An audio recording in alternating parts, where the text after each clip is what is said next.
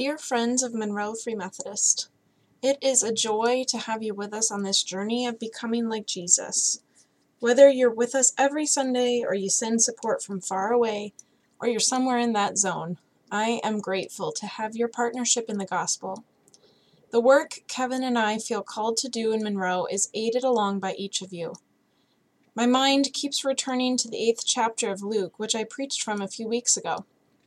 In the middle of the stories recounting Jesus' curious way of kingdom building, mingling with the unclean, preaching parables that brought discomfort, and generally showing love to the least deserving, Luke writes Soon afterwards he went on through cities and villages, proclaiming and bringing the good news of the kingdom of God. The twelve were with him, as well as some women, Mary, called Magdalene, and Joanna, and Susanna, and many others who provided for them out of their resources. Luke 1 1 through 3. There were those who were sent by God to preach and teach and pray, and those partnering with them in building God's kingdom by providing for their physical needs out of their own resources. How cool is that? Thank you, friends, for financially supporting us as pastors. The work we do is kind of strange and hard to pin down, not really a time card type of job. It's hard for me even to define my work exactly. Jesus is constantly helping me to refine and recenter. Most of my job is about paying attention, to listen carefully for the voice of God in every moment, and then to call attention to where God can be found. This type of listening requires me to be physically and emotionally and mentally healthy in order to discern God's voice. Not a small task, Y'all know how hard it is to seek healthy living, right? I desire to listen to God in you when we talk. I want to pay attention to how God is at work in the life of our mail carrier, Pat, and in Jim, the neighbor who sits in his garage on sunny days, and in Wendy, the gal who serves us at Panera. I seek to find God's gifts in the ordinary moments of life, in creation, in my children, in mundane tasks. And in all of this listening and paying attention, God is always faithful to show me the next right thing. Sometimes that thing is small and involves a smile or a hug. Sometimes that thing is big and involves trust and discipline and who knows what else. All that to say thank you. Thanks for trusting me and trusting Kevin, believing that we earnestly desire to partner with God in His work of bringing healing and wholeness to our little corner of Michigan. Thanks for trusting Jesus and diligently seeking to listen to God in your own life. Together, we are building God's kingdom here as it is in heaven. Like Mary and Joanna and Susanna, we want to use our church's resources to support the work of Jesus in and around Monroe. On Sunday, June 16th, Pastor Kevin brought news that the parsonage at 3900 East Dunbar sold on June 11th for $190,000. The new owners, Kurt and Cindy, are in the process of making much needed renovations. In the inspection process, we discovered major issues with the foundation and the electrical system, as well as the heating and cooling system. We are looking forward to showing Kurt and Cindy hospitality as they make their home right next door, moving from the Toledo area.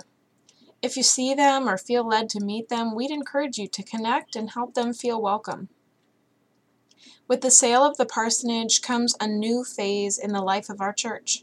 We are stepping out of a long season of scarcity into the freedom of generous stewardship.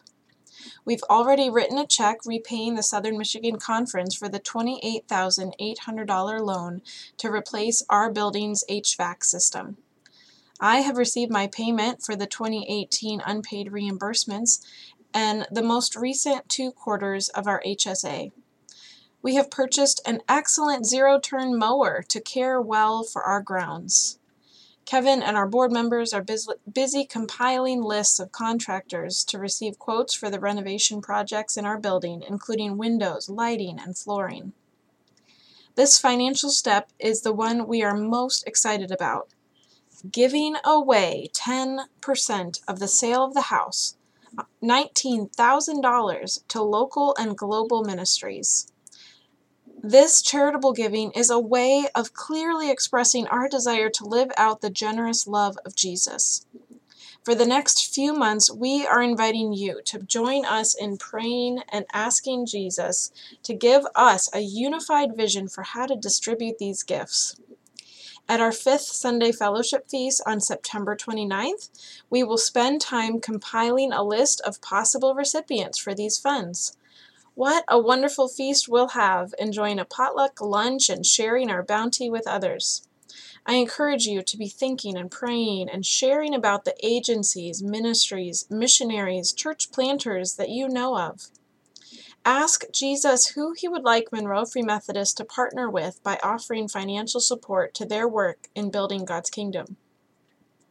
And speaking of potlucks, our June 30th sub sandwich smorgasbord was epic.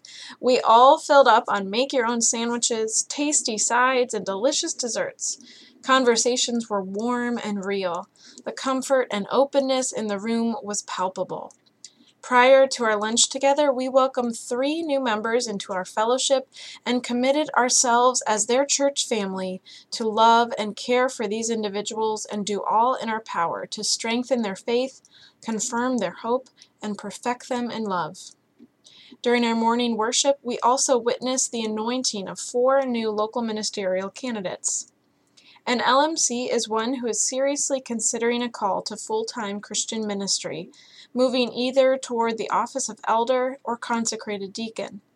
Each of these individuals has a different set of gifts and passions, and each of them will be exploring their ministry call in different ways over the next year. Brothers and sisters, I commend you to pray earnestly for each one of these individuals. Encourage them in word and deed. Share your life with them and get to know them. A great place to start is by listening to the June 30th podcast episode called A Day of First Steps. You'll hear a little bit about each of these four candidates, their journey with Jesus, and what God might be calling them to in this next year. Have a great day and go in the grace and peace of our Lord Jesus.